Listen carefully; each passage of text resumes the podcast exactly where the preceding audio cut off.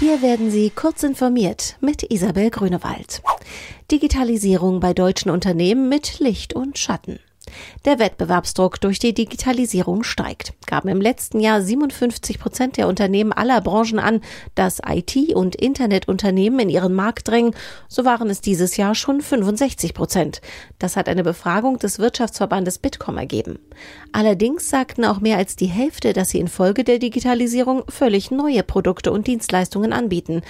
Digitalisierung erzeuge mehr Wettbewerb und dieser Wettbewerb führe zu mehr Innovationen, sagte Bitkom-Präsident Achim Berg. Apples Tastaturfiasko geht weiter. Apple hat die technischen Schwierigkeiten mit seinen aktuellen Notebook-Tastaturen noch immer nicht in den Griff bekommen.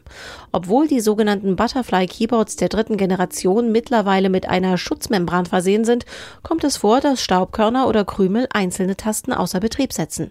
Das Internetunternehmen Basecamp hat nun eine interne Statistik publiziert, laut der 30 Prozent der Mitarbeiter, die ein solches Gerät verwenden, Probleme damit haben.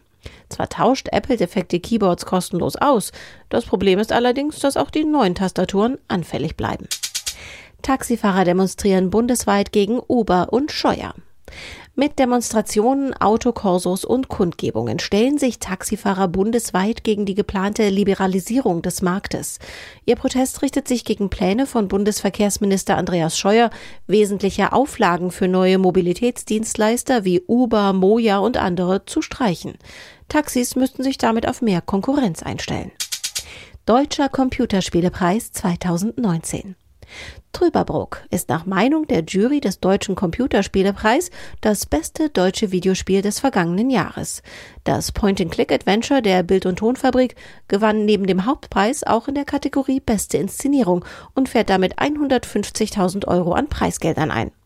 Unforeseen Incidents gewann den Preis als bestes Jugendspiel. Als bestes Kinderspiel wurde das Detektivspiel Leica ausgezeichnet. Als bestes Serious Game wurde Daedalus Adventure State of Mind gekürt. Diese und weitere aktuelle Nachrichten finden Sie ausführlich auf heise.de.